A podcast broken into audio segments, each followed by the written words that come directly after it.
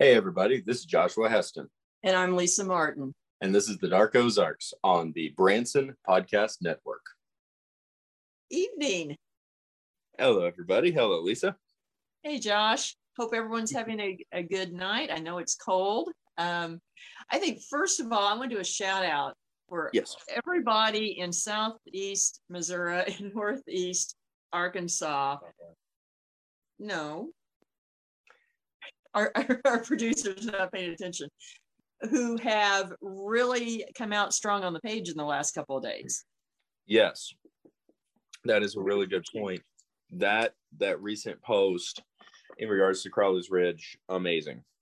It is. It really is, and uh, uh, I mean, just hundreds of responses and and uh, comments and so forth, and uh, we really appreciate it. And glad to see that you all are enjoying it. So thank you. And we'll have more coming to highlight you guys. So absolutely a lot of a lot of research um, to be done and mm-hmm. uh, which we are incredibly excited to do of course for dark ozarks uh, our coverage our coverage potential is the entire ozarks plateau which is massive yeah it is and and and although it is not part of the ozarks mountains because it is a separate mountain range uh, the ouachitas in arkansas and eastern uh, southeastern oklahoma are also mm-hmm. part of our our coverage essentially places mm-hmm. like hot springs and then of course over in the in the eastern plateau all the way to st louis and it's exciting there's a lot there it is and and sometimes we get asked hey uh, you know when are you going to cover this or that? And and we end up telling people you know it is it's in the queue. And that's part of the reason is that, that there's a lot of things that we can talk about and uh, that makes it fun. It um, makes it a um, lot of fun. it does. We did get a request to answer something today. Um, mm-hmm. basically our favorite story out of the Dark Ozarks? Out of the Dark Ozarks, yes. I love getting that question. It's hard to pick. I, I think I have, I've at least narrowed it down to two. I think. Okay. What two? One, my my runner up, my my second is the the various stories um, associating sometimes playful and sometimes frightening witchcraft with Hogscald Holler in Arkansas. Yes. I uh, I love those stories. sometimes they come across as cautionary tales. Sometimes they come across as fairy tales. Uh, I I just love the idea that this very unique, um, you know, geological feature that was heavily utilized by the settlers of that time to do exactly what it sounds like: skulled hogs mm-hmm. uh, also uh, inspired this uh, this collection of folklore just around the holler. That's that is the that's number two. Number one for me is a, a story that was collected by Richard and Judy Dockrey Young. It has some very strong Irish overtones to it and is the story of a young girl who strays into a cemetery uh, because she's a good daughter doing something that her father asked and is accosted by something that that seems more akin to the unseelie court of W.B. Yeats Ireland than it does to our modern day cataloging of ghosts or demons this thing that crawls out of the grave rests itself on her shoulder, commands her to do horrible things, but then uh, uh, serendipitously, because of her wit, manages to pull a happy ending out at the end. Yes, I, I always love I love that I love that story too. Um, let's see. I, I I think I'm going to jump a little different direction and maybe a little maybe predictable on my part, but mm-hmm. um, and perhaps um, just lump it into, as you so affectionately said last week, uh, the Bermuda Triangle of the Ozarks. Yeah. Um, that um, just a set of lore in, in the um, tri-state uh, mining district that encompasses various um, otherworldly elements uh, and maybe some not quite so otherworldly, but between the spook light, um, cryptid stories, um, and perhaps um, some of the related quote hauntings that really aren't hauntings. Those are some of my favorites too, because we we have several in the area that are notoriously uh, supposedly notoriously haunted but aren't or not in the way legend says um, such as hoffman's mansion and the witch road and things like that. Yes. So I, I think that's probably my favorite grouping. And i'm like you i can't it's hard to pick one. It is hard to pick one, but the the the Bermuda Triangle of the Ozarks is is an incredible space, and uh, one, of course, that that uh, is your backyard, and mm-hmm. uh, I love the opportunity. Anytime we get the opportunity to to host events or do investigations in that space is always incredible. For people who are not familiar, it is really the the junction of uh, of three states: uh, mm-hmm. Kansas, Oklahoma, and Missouri. And yes, indeed, that is all part of the Ozarks. It is. Um, e- even Kansas has a little bit of, of the Ozarks, um, and um, which most people really aren't aware of. But it's not very no. big, but it is. But it is indeed there, and and a quick shout out in terms of that that space uh, also includes Miami, Oklahoma. And on March 12th, Dark Ozarks will be hosting an event at the Coleman Theater in Miami, Oklahoma, and you all are invited. Yes, uh, Mysterious Four States. It's going to be a day of dark history and legends of, of the uh, of the Ozarks region and the four states. Uh, you can go to the Coleman Theater's website for tickets. Uh, there's information on our pages uh, events with links to get tickets. And uh, we are slowly rolling out more details as, as time goes on. But we are going to be covering a variety of the topics that we that we uh, are near and dear to our hearts. So come on out. We love to get you involved. So be forewarned. So yeah, but in a in a very positive way. We won't. Yes.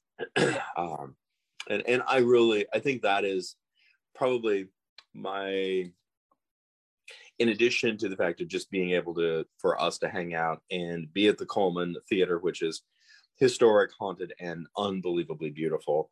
Mm-hmm. one of one of my favorite parts is that interaction. We get some of the most amazing uh, input and personal family stories experiences leads research uh, from the the embedded public, and I, I think this is a little bit of uh, of off topic on this, but something that we you and I both take very seriously is the fact that we're embedded in the Ozarks, and this is our home. Uh, we care about this history. We care about this culture. We do our best in terms of research. Um, but that's not necessarily saying i mean we're we're just people too we're just in this process as well and it's really positive to get that one-on-one feedback. And so many times uh, things that happen in rural america particularly in the quote-unquote flyover states it gets treated like it's a circus sideshow like we're the the kick hillbillies that you know fell out of the trailer park. Exactly. And it's very important to me it's very important to you.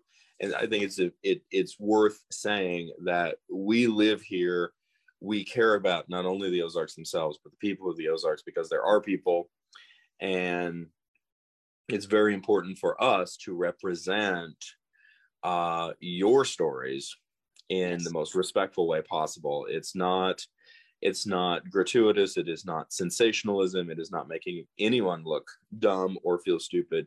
This is about us all together as a community, as an Ozarks community, coming together to collect and preserve and share and celebrate our culture, which includes our folklore and includes unexplained phenomena.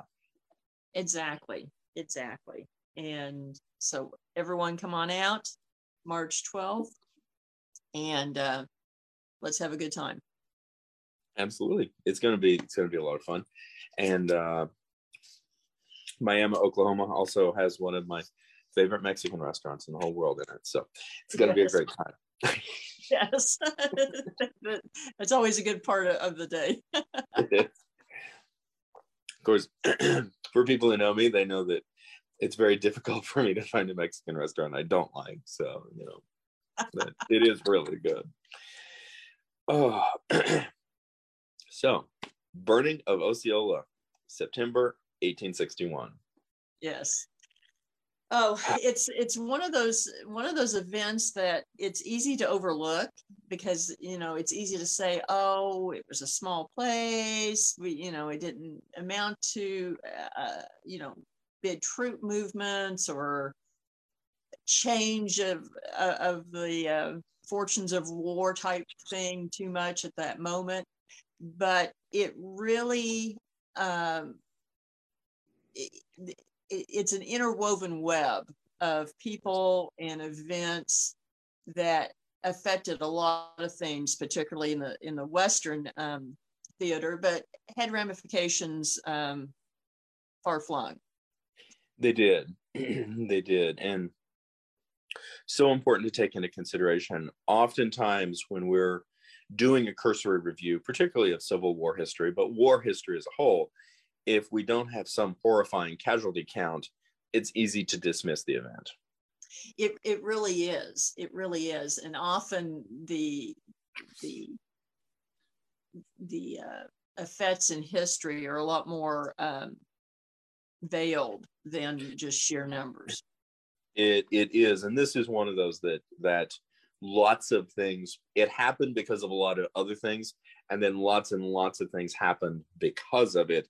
There's a very interesting series of events that that directly led up to the burning of Osceola. Mm-hmm. Some very interesting personalities that are one of which history has comparatively little memory of, but is a very troubled individual.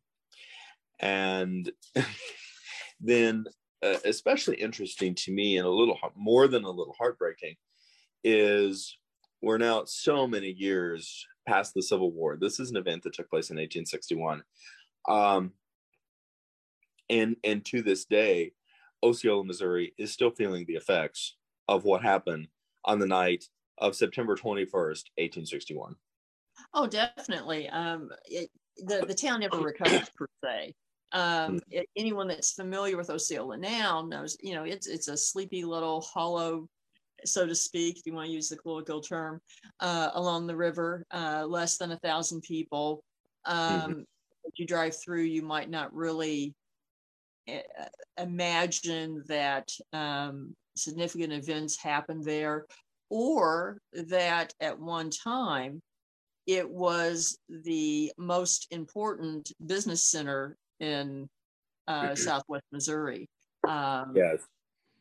Uh, arguably more than Springfield. And perhaps mm-hmm. if it had not been burned, um, the geography of that part of the state maybe might have been vastly different.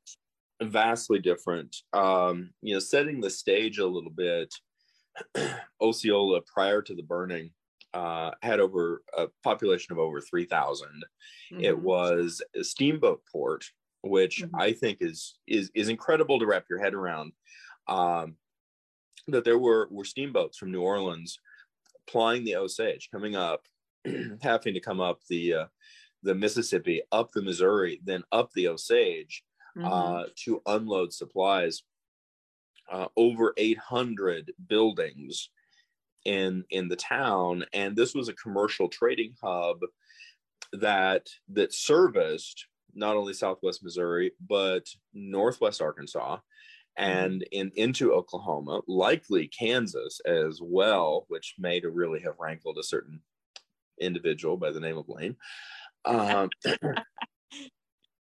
and and you know today the the town i think has a standing population of around 300 this was a town that had 3000 in very early uh, settlement days mm-hmm. of the 1860s in absolutely incredible and heartbreaking when you when you also realize that by the time um, the kansas guard got done not only were they drunk um, but i think there were three buildings left standing of the 800 yeah uh, that's that that's the the number that's usually given is is three left standing. Um, and i'm you know um, i'm not sure that there's 800 buildings there now to be perfectly mm-hmm. honest. um, and so you think how did this happen? And then then you think well how important was it? Well uh, the the townspeople, some of them had gotten word that Lane and his men were coming, and they they actually got the money out of the bank and so forth, and which was over a hundred and fifty thousand dollars in 1861, which yeah. is incredible amount of money. It would have been uh, millions uh, today. Hundreds of 1000000s mm-hmm. and uh, today, and so when you think about it, that i mean that that that kind of puts in perspective and and uh, a grab on that money was one of Lane's primary goals to, yes. to fund his um, his um, operations and, and, didn't get it and but, did not get it but maybe we should backtrack as to maybe how um, how we got got to him raiding Missouri. Um, so many moving moving parts. I, I think realistically, to tell this story properly, we really need to go back to 1854 uh, with yeah. the Kansas Nebraska Act. Um, yeah. You're going to be a lot better at explaining the Kansas Nebraska Act than I am, other than um, it was ugly and people started pouring in to try to push Kansas either into uh, as a it, get Kansas entered as either a slave state or a uh, a slavery free state. Right, and I, I, think one thing people may not understand is that prior to statehood, uh, slavery was uh, was legal in the territory. So it, I mean, slavery was legal in Kansas and Nebraska at that point. and um, due to the Missouri Compromise in 1821, um, they they tried to they were maintaining the balance of power between southern and northern states, and um, but the Kansas Nebraska issue really came down more to the railroads. Um, who was going to um, win and where was the hub for the transcontinental railroad going to be they knew it would be coming eventually and um, so abolitionists uh, sent in people, they, they recruited people, you know, go get land in Kansas um, to uh, build up the numbers there. Uh, Nebraska really wasn't an issue because of the, the nature of the, the land and so forth. There really weren't that many slaveholders there. So Kansas was the area that they were trying to make sure that they had an edge in no matter what happened with the railroad. So um, as as this happened, you had people like John Brown coming in uh, who were fervent abolitionists and instead of peaceful means uh, eventually turned to violence um, eh, eh, Potawatomi and Osawatomie, so forth uh, in about 1856. And so you start having bloodshed. And Lane, Jim Lane, who at that time was a colonel in the federal army, um, stationed in Kansas, um, later to become senator, um, decided to, you know, kind of intervene and so forth. And he started um, routing um, slaveholders and um, but it quickly turned into just pure looting on his part. Um, unfortunately, um, there wasn't a tight uh, rein on his operations at that time uh, by Washington. I think people started figuring out what was going on, but events kind of morphed. Um, and um, so I'm going to flip to the end for just a second. We sort of know the sort of the end of that, uh, of the major story is the burning of Lawrence uh, yeah. and Quantrill going after uh, basically revenge for everything that uh, Lane had done, including the, the burning of Osceola. Um, but it may have started sooner than that, uh, sort of the impetus that um, may have tipped off Lane's less than level headed personality. Uh, yes. yeah. Uh, I think it's really interesting to do sort of a point counterpoint between Lane and Quantrill. Mm-hmm. Now, Quantrill is certainly for the Missouri Kansas bloodshed and through the war in this region. Quantrill is largely a household name. Jim Lane is not. Right. Uh, but of course, the the victors write the history, and so Quantrill Quantrill just is an incredibly interesting person.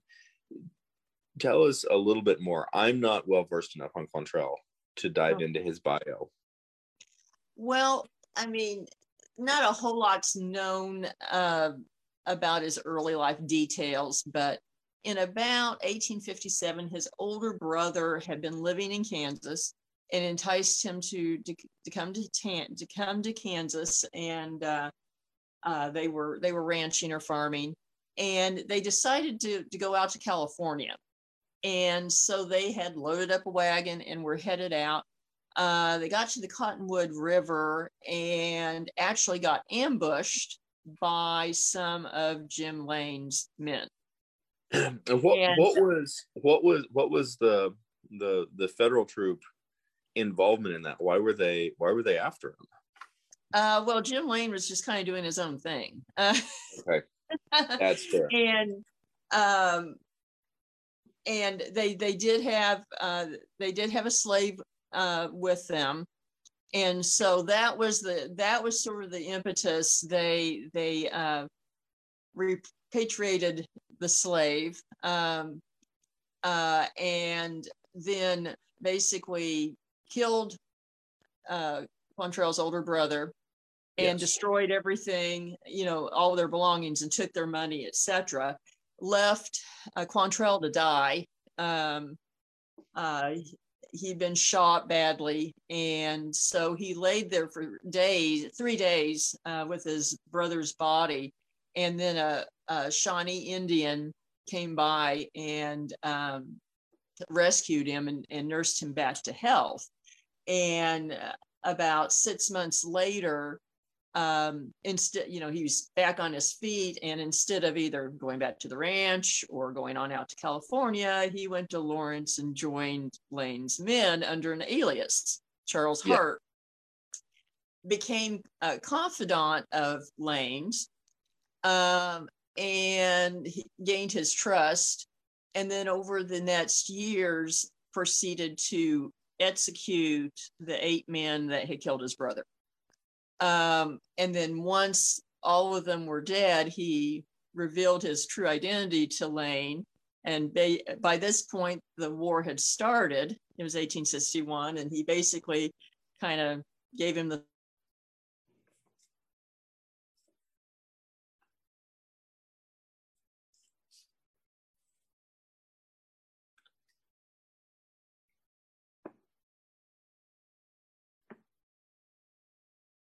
ended up at Osceola. This is it's such. First of all, it should be a movie. It really should. That part. I mean, we we there's movies about the burning of Lawrence, but I mean, just just all of those facts would be fantastic. It would. And second of all, what, and this is not to um excuse Quantrill's later choices, right at all. I want to be really clear that I'm not saying that. However, um, being shot, left for dead next to the body of your brother for three days mm-hmm. would be enough to unhinge anybody. And yeah. I think it's an incredible testament just to the the tenacity of some of these men, Quantrill mm-hmm. included, that I mean, realistically, most people today would roll over and die. Not only did he not, ultimately, not only was he tough enough to survive, but then to put together a revenge plan that worked. Yes. Good time. It's it is absolutely fascinating. So now there's there's other um other elements. Let's let's talk setting the stage a little bit. Um Jim Lane. Oh, Jim, Jim Lane, Lane. Jim Lane is such an interesting character. Yeah. Um that there's a number of, of interesting quotes about Jim Lane. um, he was he was known as the Grim Chieftain, and I'm wondering if he didn't write that one himself. Would not surprise me. Uh, he was said he, it was that he said that his sole purpose was to play hell with Missouri. Uh, mm-hmm. He said Missourians are wolves, snakes, devils, and damn their souls. I want to see them cast into a burning hell. We believe in a war of extermination. I want to see every foot of ground in Jackson, Cass, and Bates counties burned over and everything laid to waste. That is a quote attributed to this man. Mm-hmm. Um, he was originally uh, pro slavery mm-hmm. and moved into uh, Kansas uh, in 1855 as an opportunistic um, politician mm-hmm. and joined the abolitionists. Yep. Uh, he was described as violent, paranoid, and highly unbalanced. Uh, one one press report uh, characterized him as eel-shaped and exceedingly homely. Uh, and another contemporary described him as an evil looking creature with the sad, dim eyed, bad toothed face of a harlot. That's a quote. I, I, want to inter- interject right there too when we talk about his his personality there. Um, that Quantrill, on the other hand, was no, although for at times it seemed seemingly um, violent, Yes. He was also known to be very calm, collected, and rational, very calculating. So yes. where Lane sort of, you know, kind of goes off on tangents and off the wall, Quantrill actually was the the um, one that had the mind that you would assume for the the leader role. Um, yes. so uh, so in that part in that point they were very opposed personality wise as well. Very much so. And in in modern storytelling if you were going to cast one as the hero and one as the villain in this particular just with that those data points lane would be the villain and mm-hmm. Quantrill would have been the hero. I'm not saying that he was but i'm saying that that is exactly how our modern emotional interpretation would have placed it. Yep. And on you know that on that night, uh, September twenty first of of eighteen sixty one, um, the really this crown jewel of commerce, this hub of commerce, you know, lying there, uh, essentially unprotected mm-hmm. on the Osage River, and we have what could be considered basically a psychopath in charge of 1,500 men with four cannons coming down with around 200 or fewer um, uh, men to protect Osceola. And the, the short version is they simply were not able to protect the town. Exactly. Um, and we have that framework. Now should now should we back up and say okay now now what what, what is the other impetus and the other um, trigger that sent lane across the border? Oh my gosh yes. And i knowing lane i i just from what i've been able to research at this point i'd say Lane not so much reason but excuse Yeah. uh, to make a name for himself and probably walk off with, you know, a couple the equivalent of a couple hundred million dollars of currency, which he did not get to do. exactly. Uh, but nonetheless, there were a series of events uh, leading up to this, uh, beginning with a John Matthews, uh, and really a very small number of men uh, converging on Humboldt, Kansas. Yep. In uh, in September 9th of 1861, so just shortly before uh, the the burning of Osceola, and and of course there, there's some some very interesting players involved in uh, in this particular event uh, surrounding Humboldt, both before and after the burning of Osceola. Yeah, that that's true. Yeah, I mean, this is a couple weeks before, um, and Matthews had been ranging already and um, causing a lot of trouble um, for the federal um, elements in Kansas and um, abolitionists uh, had concerns.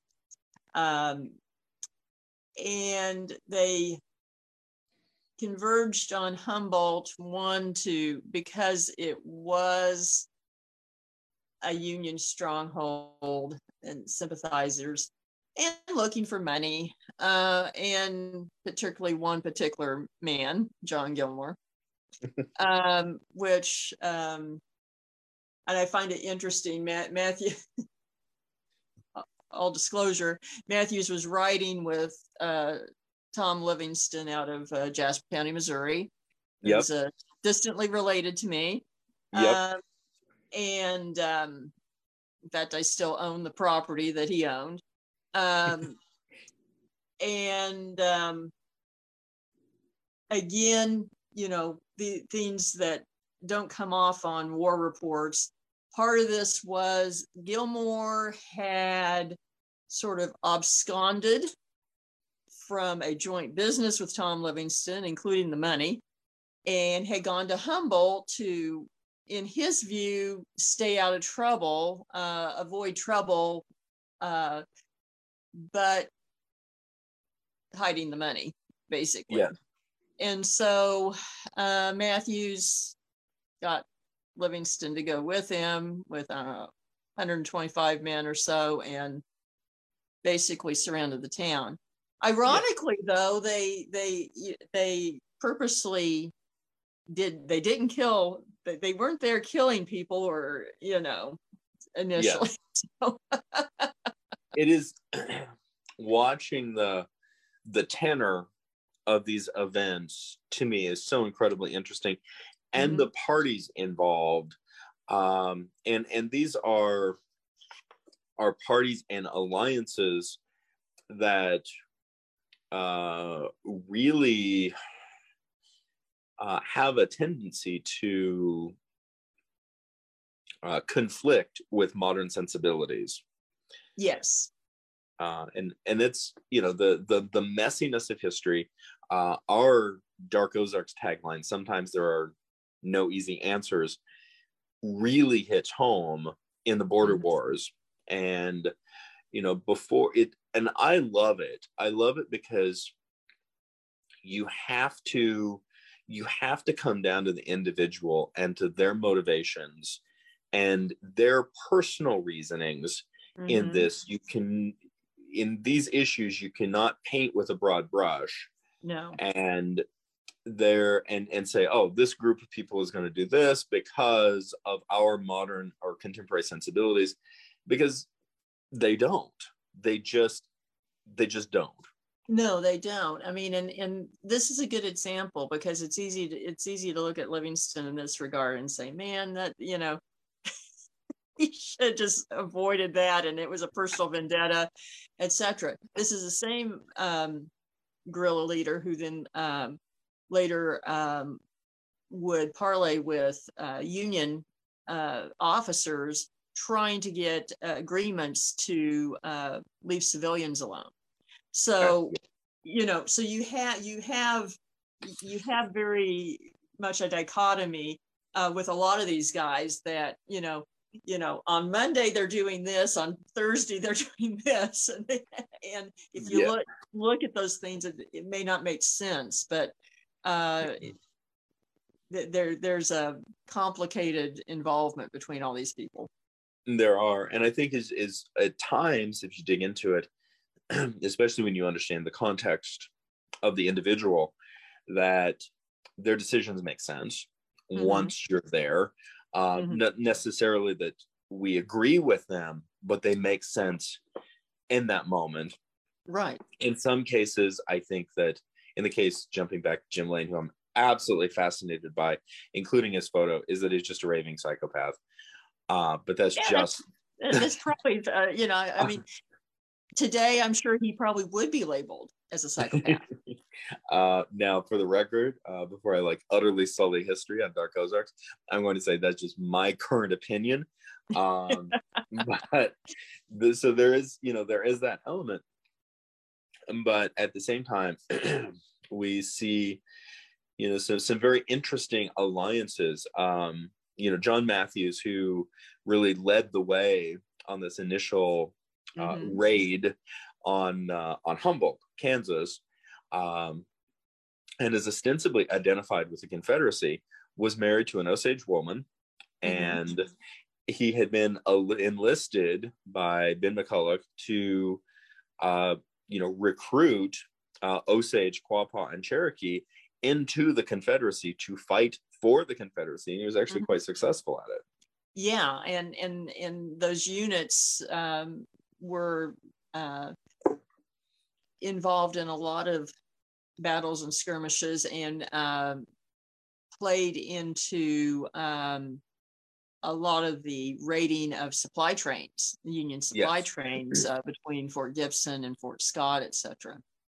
And you know, we have we have quotes by Jim Brown, um, associate of Jim Brown, not Jim Brown, uh, Indian agent Augustus Wattles, that in his quote, and this is an abolitionist uh, mm-hmm. who would be associated with sort of the the upstanding New England abolitionist movement, in essence, um, making really deprecatory statements against uh, the Cherokee mm-hmm. as they're as they're fighting um, on the side, in this case, of the Confederacy, mm-hmm. and and then you know before we get too upset about that you have to realize that the the Cherokee had a vendetta against the federal government for really good reasons beginning mm-hmm. in 1838 that's true but then there were also other cherokee that uh, actually fought in union yes. units as well yeah. i mean um, and so uh, and many osage yes and and to be perfectly fair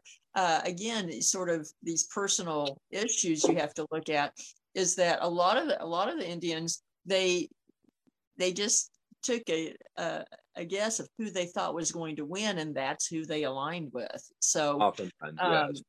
So you did have battles where, say, Cherokee were fighting against Cherokee, and so on and so mm-hmm. forth, and it it just happened.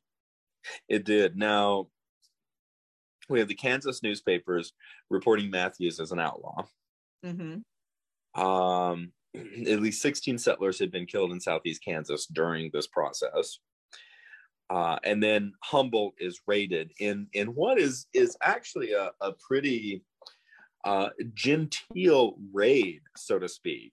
Yeah, especially compared to Osceola. very much so, very very much so.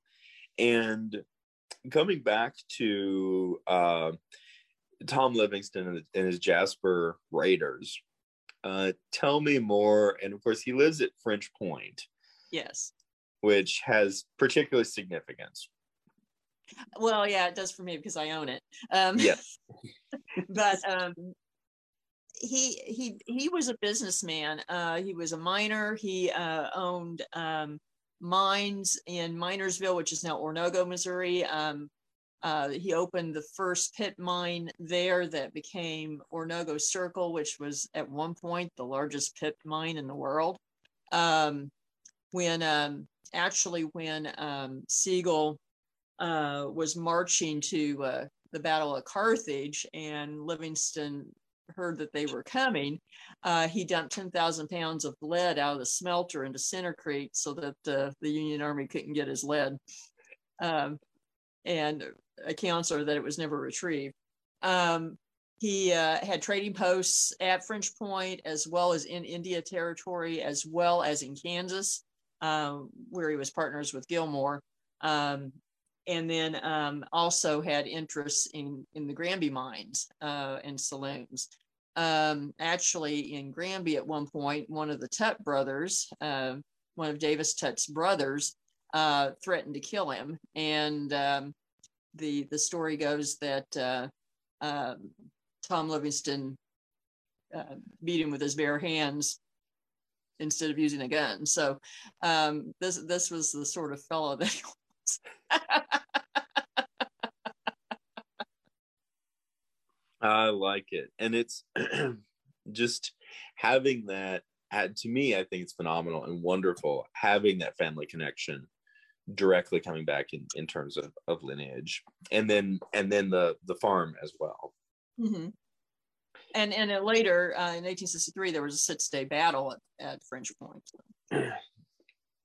Do we know uh, sort of location? I i don't but location of home buildings outbuildings trading post etc yes. Okay. I'm i'm excited to make it out there soon Yes, yes, you, you do need to. Yeah, it's uh, and and I think it's so so deeply illustrative of the history that one can drive by and never know it. Well, and that's that's one thing there is that you can't really drive by it, and so it's it, it's been preserved.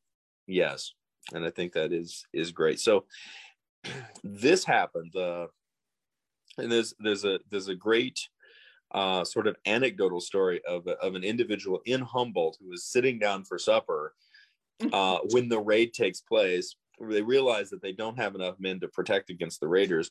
So he invites the raiders, which apparently included Tom Livingston, to come in and have supper with him. They do, and then they end up sparing his home.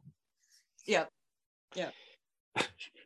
so, you know, again, you know, it, it, it all, all of those all of those little factors affect what would happen and that not just in the case of humboldt but throughout the war. And yeah. um, there's so many stories like that you know um, that get don't get told in the bigger picture.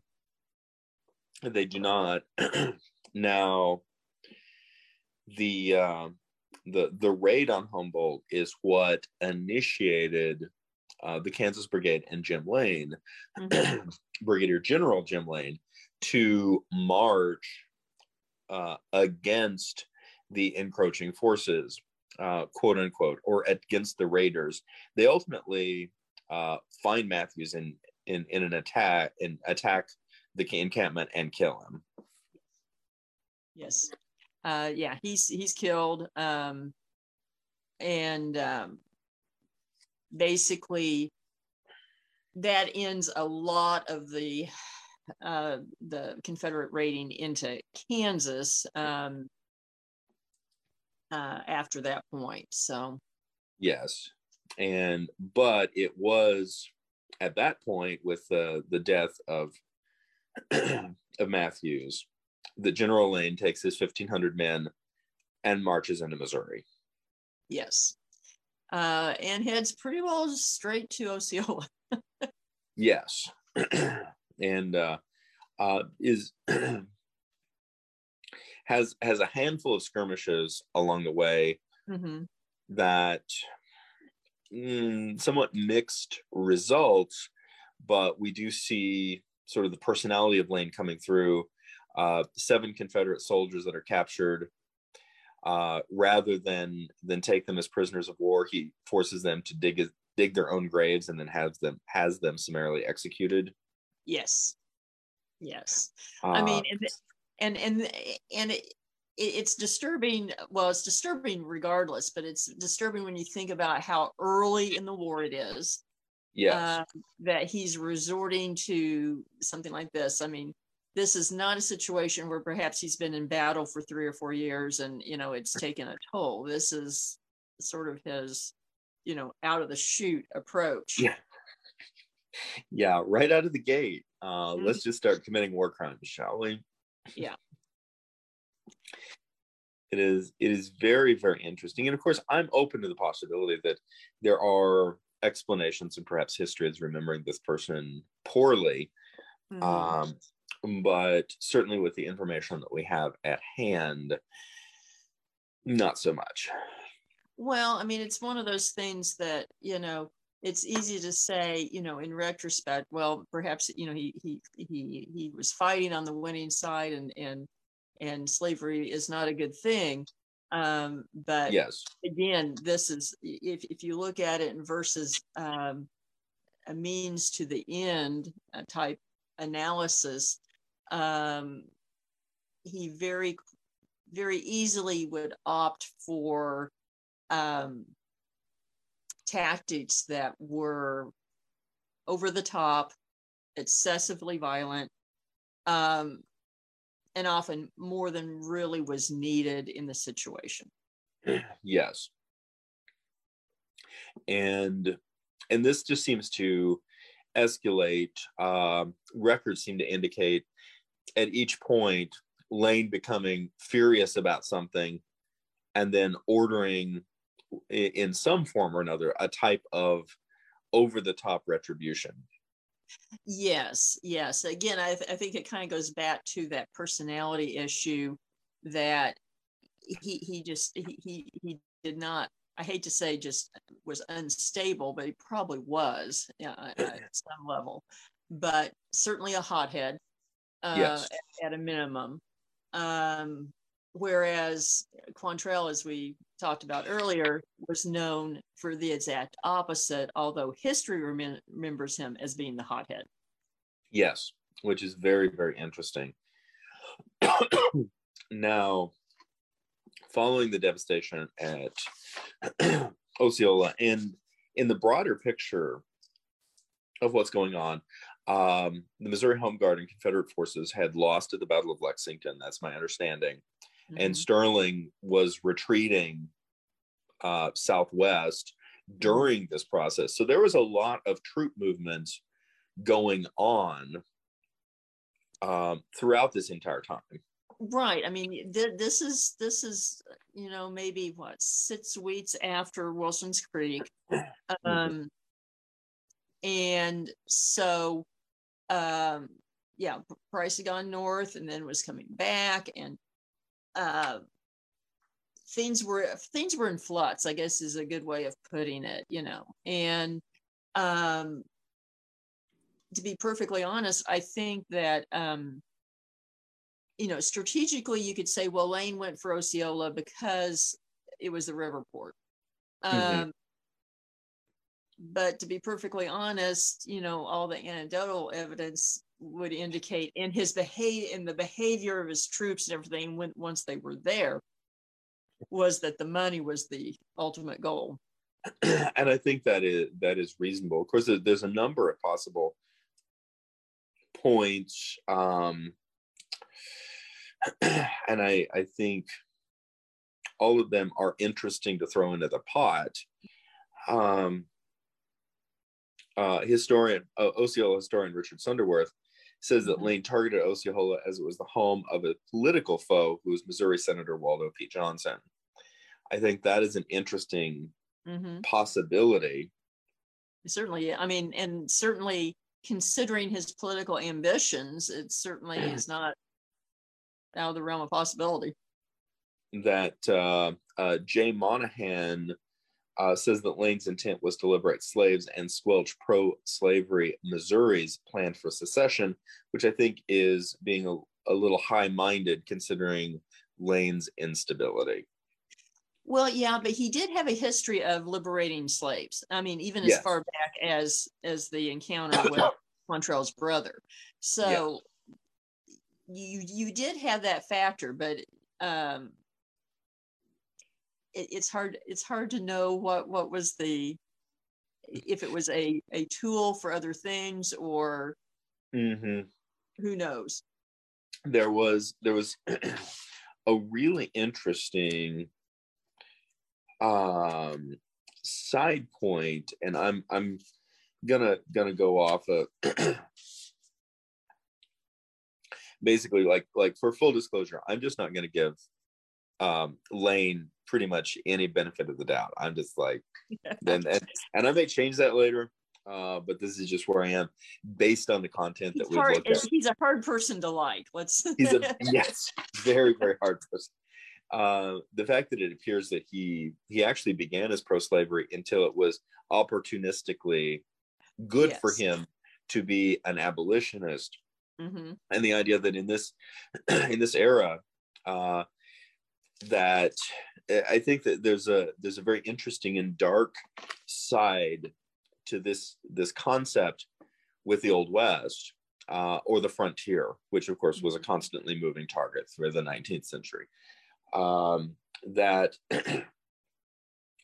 you you went to the frontier, you went to the west mm-hmm. uh, to lose yourself or to remake yourself. That that there's things you were getting away from and you could become a new person. Mm-hmm. And it, it appears that that Lane went to Kansas and reinvented himself as an abolitionist um, for financial gain.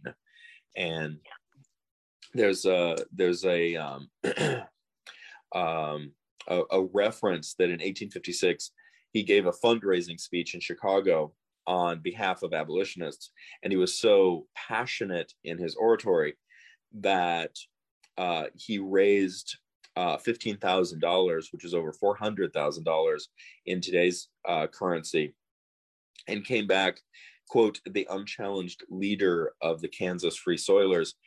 If you're already a sociopathic or unhinged individual and you have this kind of money behind you, um, it, it really begins to call into question the motives and the fact that Osceola was the richest town around yeah. really just starts fitting into that. And and the idea that that uh you know neutrality or slavery or confederacy or secession or union or federal aside that that the potential of this what appears to be a sociopathic uh money hungry and unstable individual mm-hmm. uh destroying this this beautiful town uh, because he expects to walk away with hundreds of millions of dollars and and be sanctioned by the federal government for it is pretty right. horrifying. It, it, really is. Um, it, maniacal is the uh, the word that comes to mind, to be perfectly honest. But um, but you know, it's it's pretty clear when you when you read accounts that he really thought he he could do whatever he wanted in Kansas. Yes, uh, and that um, I, it seems that as time went on, that he very much enjoyed the the frills of having money behind him and realized that he could expand his sort of his pseudo military operations. And i say pseudo military because they um it was whatever he decided to do basically yes until the federal government started reining him in and not giving him commands anymore. Yeah, finally, yeah, it, it became apparent when that this was a problem and that he was he was the problem.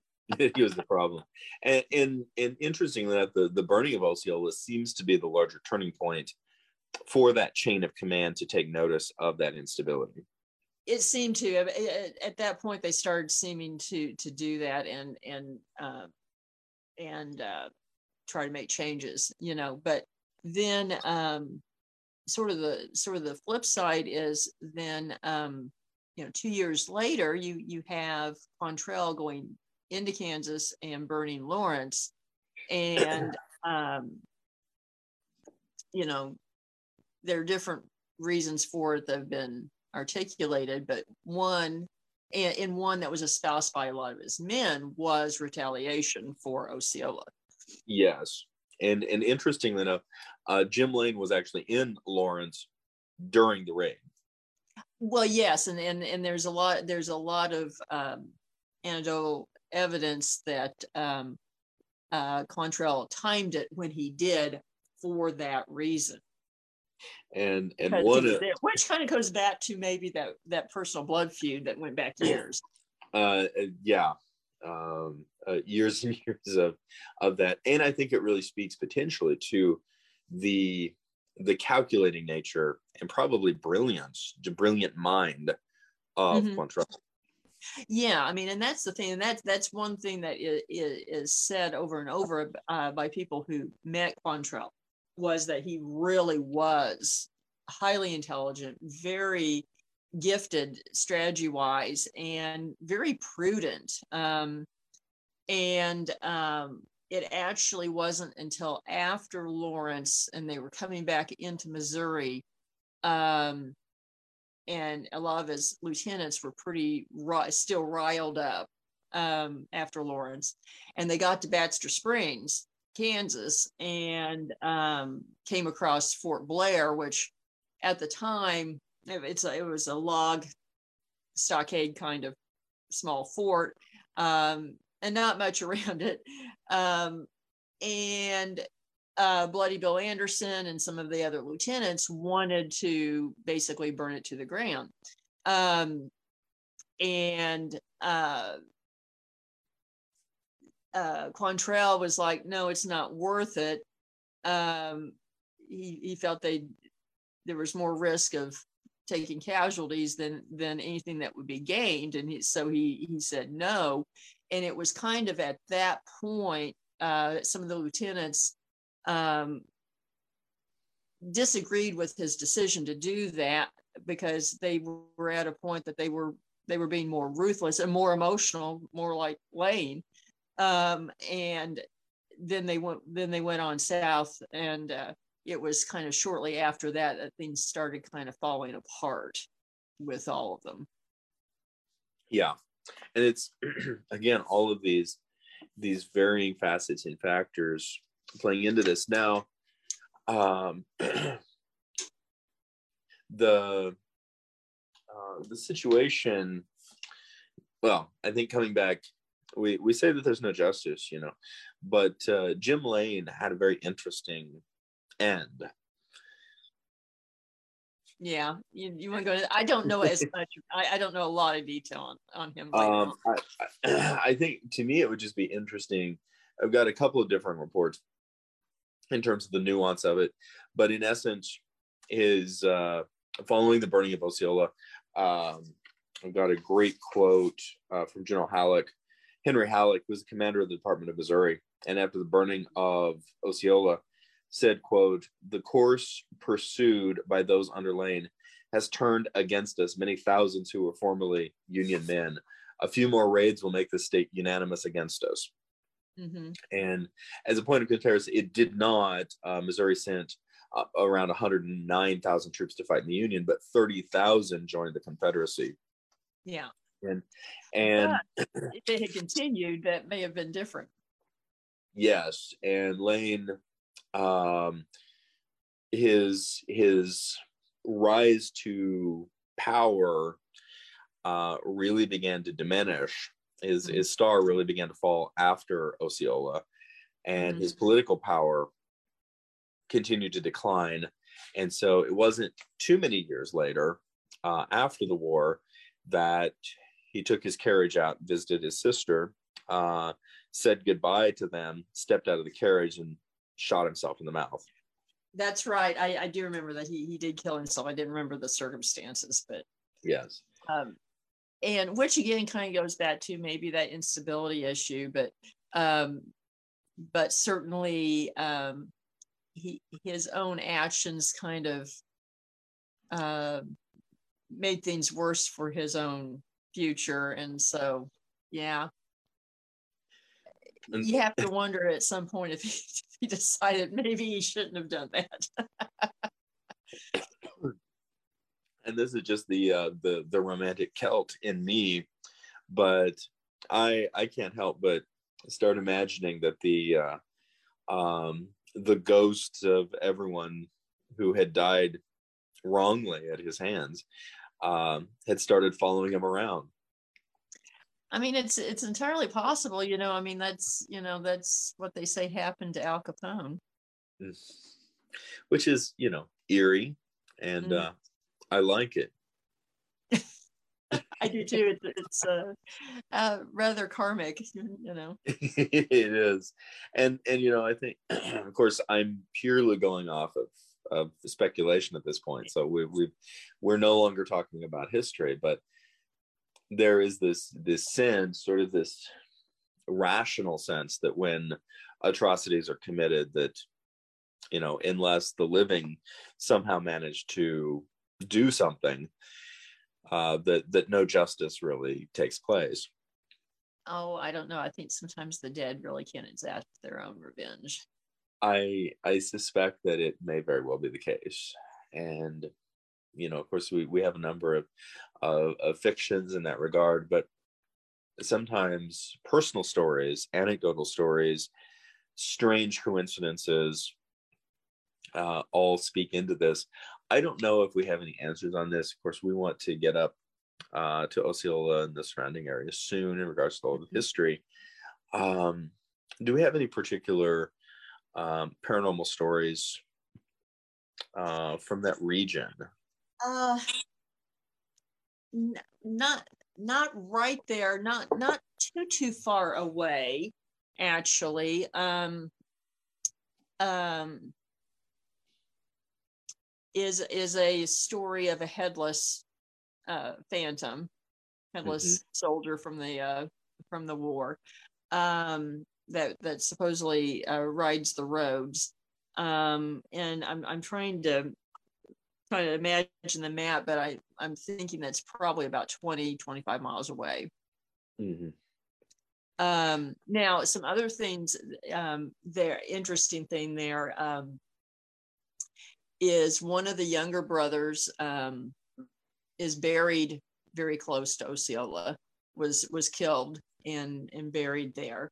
Um, and of course, um, uh, at different points, um, Quantrill and his men, after the burning, they would actually hole up at Osceola because they were protected um, mm-hmm. by locals and so um, you you had all of them and the, the, James brothers and the younger brothers going through there, and um, so one of them's buried nearby.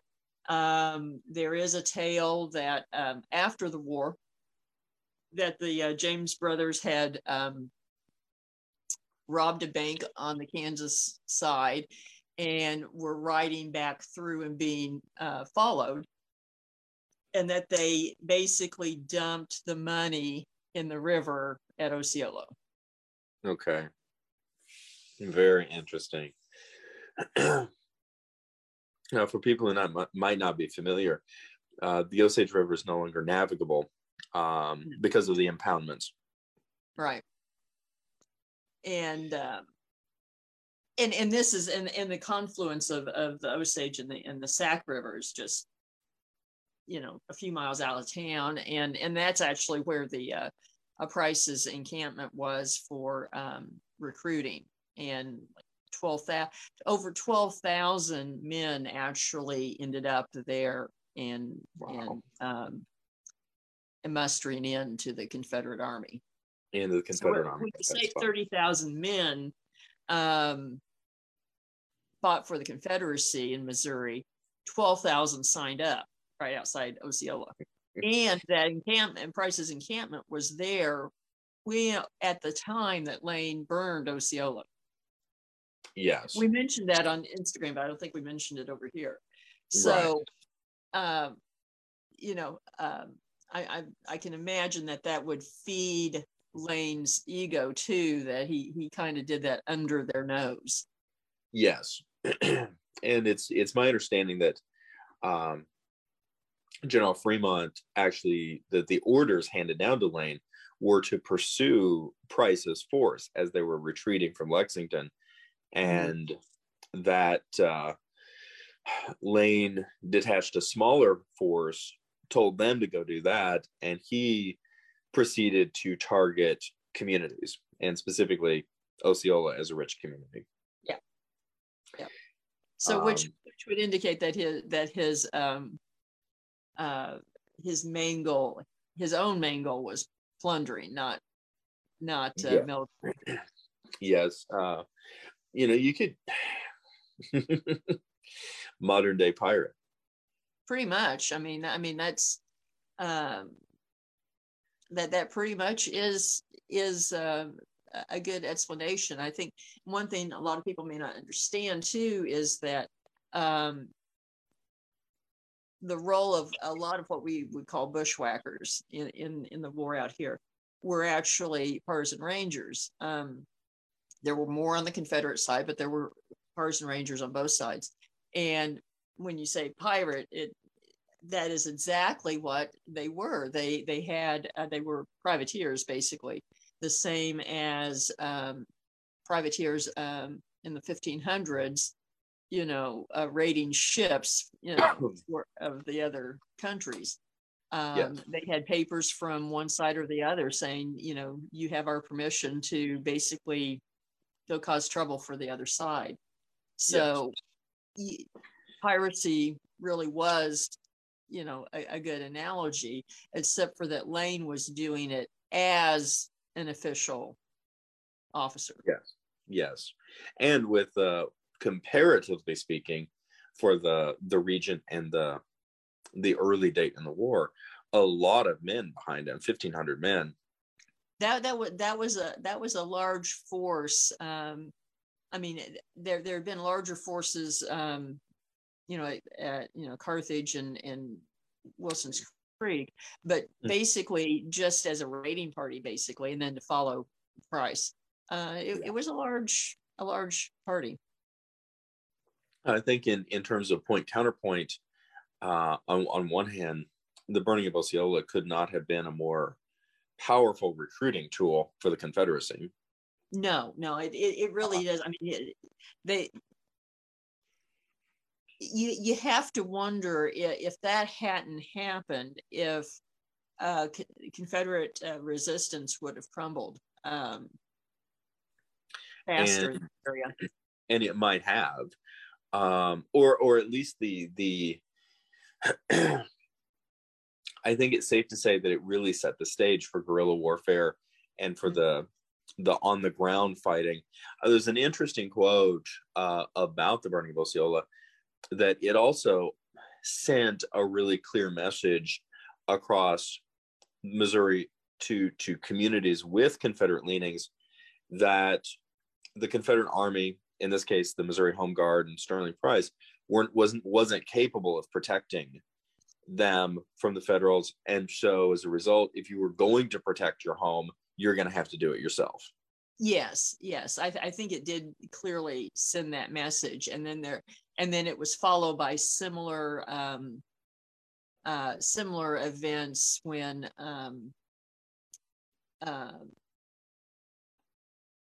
when um, the Union um, ambushed um, bushwhacker, bushwhackers or Partisan Rangers in Vernon County, uh, which then uh, created retaliation with the uh, at Stockton and then uh, Shelby burning Greenfield and Stockton, etc. Yeah. And it all of this again begins to really speak into the the larger context of the tragedy of war within Southwest Missouri. It, it, it- really does, and, and the, the the civilians really um, suffered, and not and not to say the civilians suffered at, at Lawrence too. Um, uh, people lost everything they owned. They often were starving. Um, depopulation in Yeah. this area. Um, but you know, people of both both leanings, you know, they left, um, and it, it basically you you can really trace uh, back to Osceola um, the need for um, or the impetus for the General Order 11, which um, later in the war was issued to uh, clear out the guerrillas um, Yeah. and required the o- oath of allegiance. Um, and any able-bodied man who did not do so was made a, a prisoner of war. in you know in terms of it's funny but it's not funny there's a there's a great anecdotal oral uh, history uh, recorded regarding Harry Truman, who of course grew up in Independence, uh, mm-hmm. Missouri, and, and, was originally from Lamar, and his the Truman family uh, was uh, subjugated by Order 11 mm-hmm. and there's uh, I'm referencing uh, the oral autobiography of Harry Truman by Merle Miller was published in the 60s, I think, and there's there's a great reference that Truman um, goes home to his mom during his presidency, and his mom won't talk to him. And he finally says, Why? And she says, I saw you laying that wreath at the Lincoln Memorial.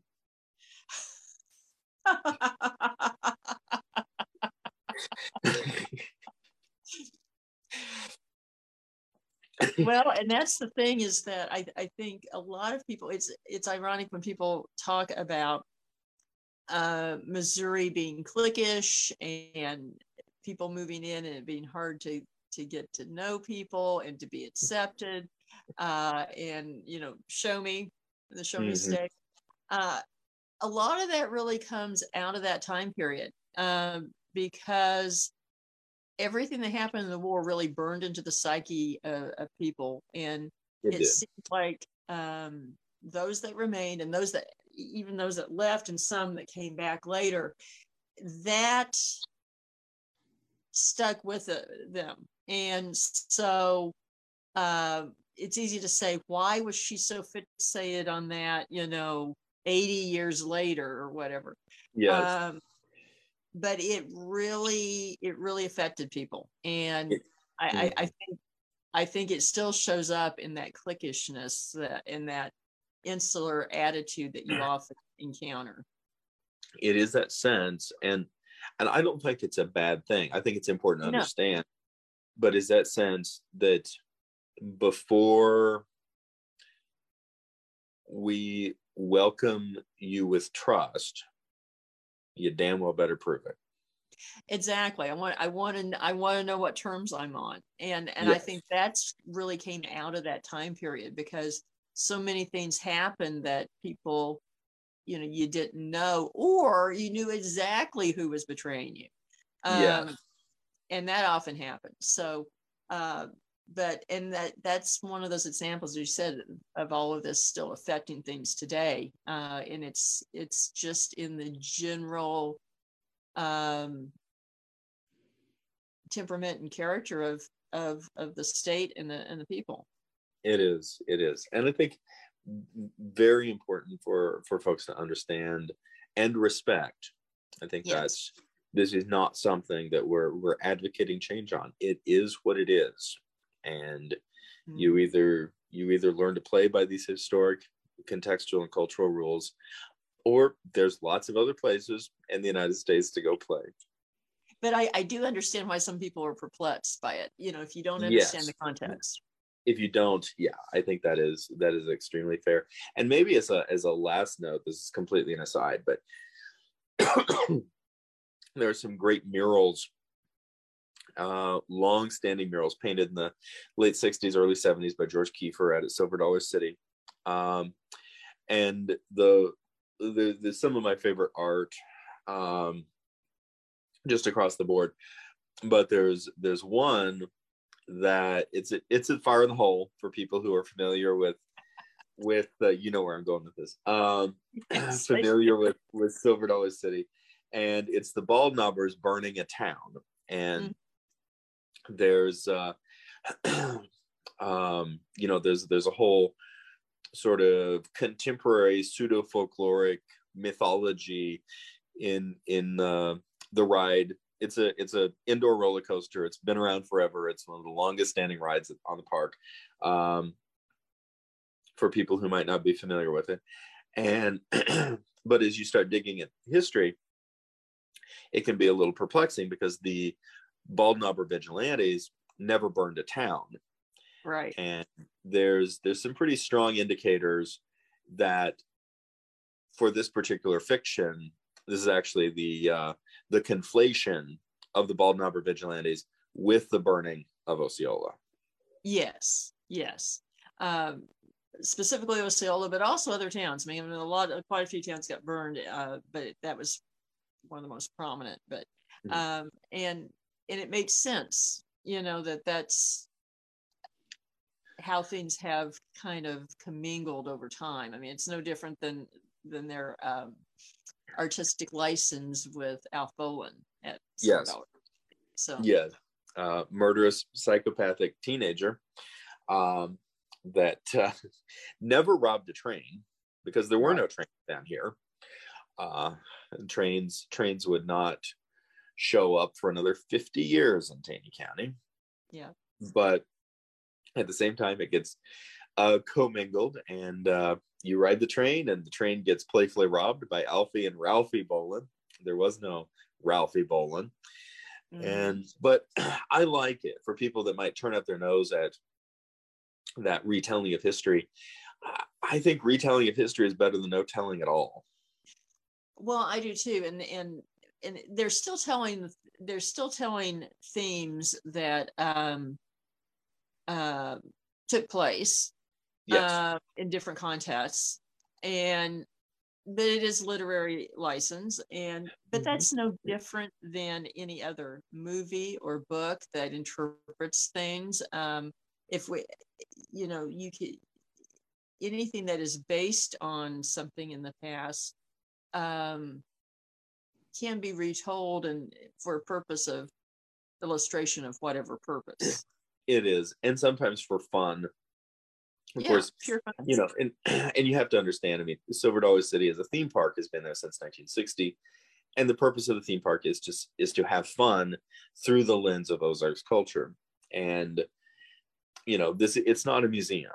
It's not it's not a library i do wonder and i'm, I'm going to throw this out here because i thought of it oftentimes especially with the celts and other peoples we talk about ancestral memory or genetic memory the idea mm-hmm. that that certain things resonate what do you think of the idea that the intensity of the events of the civil war in missouri and uh, the intensity of events immediately following in the 1870s and 80s mm-hmm. had such an, a resonance even if it wasn't specifically talked about or spoken that it was passed down in various ways so that say when a Missourian uh, Missouri audience, even if it was a teenager or child or you know a, a, younger person who might not be familiar with say the burning of Osceola or the Bald Knobbers, mm-hmm. walked in and saw those George Kiefer murals, that there was something that resonated. I, I think so. Particularly, you have to understand too. Is, is it's like the example you gave with Truman and his mother. The you know those children grew up hearing stories um, mm-hmm. and you know, I've I've told you I've I've had conversations with um, elderly judge who, you know, his his grandfather and and his grandfather's friends um, were uh, defenders at Stockton, and so he grew up hearing things that some of the history books say didn't happen. Yes. You know, and but to be perfectly honest, when you look at it, who do you believe? The people who were there or what the history books say? I know. And so it's a good example. Those those kids, they've heard things even if it wasn't fact specific or or something, but contextually rings a bell. Yes. and, and, I, I think, think, that, that happens is, a lot. I I do too. And and it, you know, I, I think just speaking out to viewers as a whole if you have those moments where you step into a space and it feels strangely familiar but you've never been there or mm. uh, a piece of art or a bit of literature or something that just in some way resonates and you can't put your finger on it that's usually a pretty good flag that there's something there yeah there there's something there some sort of connection somewhere i think that's very fair to say I to me I love that because it's it's the the idea that the past isn't really gone and mm-hmm. home is not quite as far away as you ever think that it is. Very true. Very true. that may be a good place to, to end on.